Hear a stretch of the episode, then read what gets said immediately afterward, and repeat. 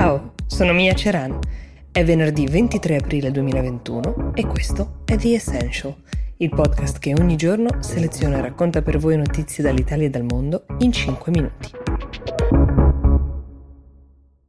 Sono sicura che ormai sappiate che cosa sia il DDL Zan, sono certa che lo abbiate visto o almeno scritto sui palmi delle mani di molti influencer che si sono spesi per la causa. La causa è quella portata avanti da un deputato del Partito Democratico che si chiama Alessandro Zan, da cui appunto il nome di questo disegno di legge contro l'omotransfobia, la misoginia e l'abilismo, che è la discriminazione delle persone con disabilità. La notizia è che nonostante tutto questo battage, questa campagna così diffusa e capillare, questo disegno di legge è ancora bloccato in Senato. Perché? L'ultimo di una serie di rinvii è quello del 21 aprile ed è stato deciso dal presidente della Commissione Giustizia, che si chiama Andrea Ostellari. Lui è in quota Lega, ma ha anche l'appoggio di Fratelli d'Italia, e ha deciso questo rinvio sulla base di una spaccatura fra i rappresentanti della maggioranza, che effettivamente c'è. E principalmente c'è perché Italia Viva, il partito di Matteo Renzi, avrebbe aperto alle modifiche di alcune parti del testo del disegno di legge, che però ovviamente, quando arriveranno, perché ancora non sono arrivate, richiederanno un nuovo iter, cioè prima il voto alla Camera, che invece era già stato approvato a novembre per il DDL Zan, e poi di nuovo al Senato. Così funziona il viaggio, diciamo, di andata e di ritorno, il che ovviamente allunga moltissimo i tempi. Per dovere di cronaca ricordiamo che il disegno di legge Zan di fatto ha l'obiettivo di estendere il decreto legge 122 del 1993, anche noto come legge mancino, che già stabilisce la pena del carcere per chi incita a commettere o commette direttamente violenza per motivi razziali, etnici, nazionali o religiosi. Ecco, l'estensione con il DDL Zan includerebbe anche i reati di violenza fondati sul sesso, sul genere, sull'orientamento sessuale, sull'identità di genere e sull'abilismo, includendo di fatto delle vittime di casi di cronaca che purtroppo conosciamo con una certa frequenza, che attualmente sono escluse. Sia chiaro, ogni testo è sempre perfettibile, ma forse quando ci sono delle vittime di mezzo vale la pena accelerare i tempi per evitare che certi episodi di discriminazione si ripetano, o che almeno, se si devono ripetere, siano puniti correttamente dalla legge. Il progetto della Super League, di cui vi ho parlato qualche giorno fa, è tramontato nell'arco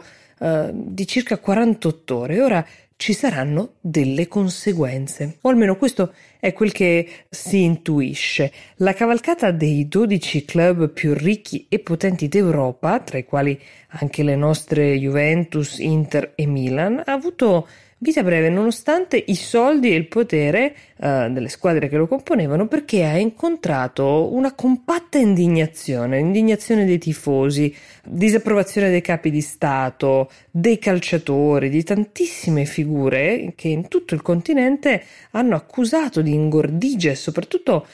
di voler togliere il merito dallo sport, creando di fatto un torneo dove ai danarosi club fondatori l'ingresso era sempre garantito. E sembrava che la UEFA avrebbe addirittura potuto chiudere un occhio su questa boutade, decidere che si era trattato appunto di una bravata di ragazzi un po' troppo ambiziosi, se così possiamo parlare, di presidenti di Juve, Barcellona, Agnelli e Florentino Perez, perché loro due erano a capo di questa armata che si è sgretolata in neanche 24 ore. Prima c'è stata la ritirata dei club inglesi, poi alla chetichella quasi tutti gli altri, e sono rimasti soli di fatto Agnelli e Florentino Perez davanti alle parole di Ceferin, che è il presidente della UEFA, che si diceva scioccato dal loro tradimento e che in intervista ieri ha raccontato la sua verità. Quello che sorprende è che mentre prima i 12 club più ricchi sembravano avere un forte potere di negoziazione, almeno per riformare ad esempio la Champions a loro vantaggio, l'essersi divisi così rapidamente, una volta avendo notato che il sentimento non era esattamente dalla loro parte, li mette in una posizione molto scomoda per negoziare, perché 244 società invece su 247 sono ancora saldamente sotto la sfera UEFA. Soltanto Juve, Real Madrid e Barcellona non hanno ancora abbandonato la Super League formalmente, ma insomma il progetto sembra definitivamente naufragato. Per le conseguenze dobbiamo aspettare la settimana prossima, quando Ceferin ha fatto sapere che verranno rese note, però già oggi in realtà si riunisce il direttivo per capire quali possano essere queste pene a cui andranno incontro le squadre, e ci saranno pesi diversi a seconda del grado di pentimento. I 6 club inglesi, ad esempio, hanno subito fatto marcia indietro e hanno anche chiesto scusa. Un altro conto invece è quello aperto con il presidente della Juventus Andrea Agnelli, per il quale Ceferin ha avuto delle parole durissime, e pensate, vi do questa informazione che vi dà una dimensione anche umana di questa vicenda, che il capo della UEFA è il padrino della figlia di Agnelli. Questo ovviamente rende probabilmente la sua decisione ancora più difficile, ma le sue parole ancor più dure.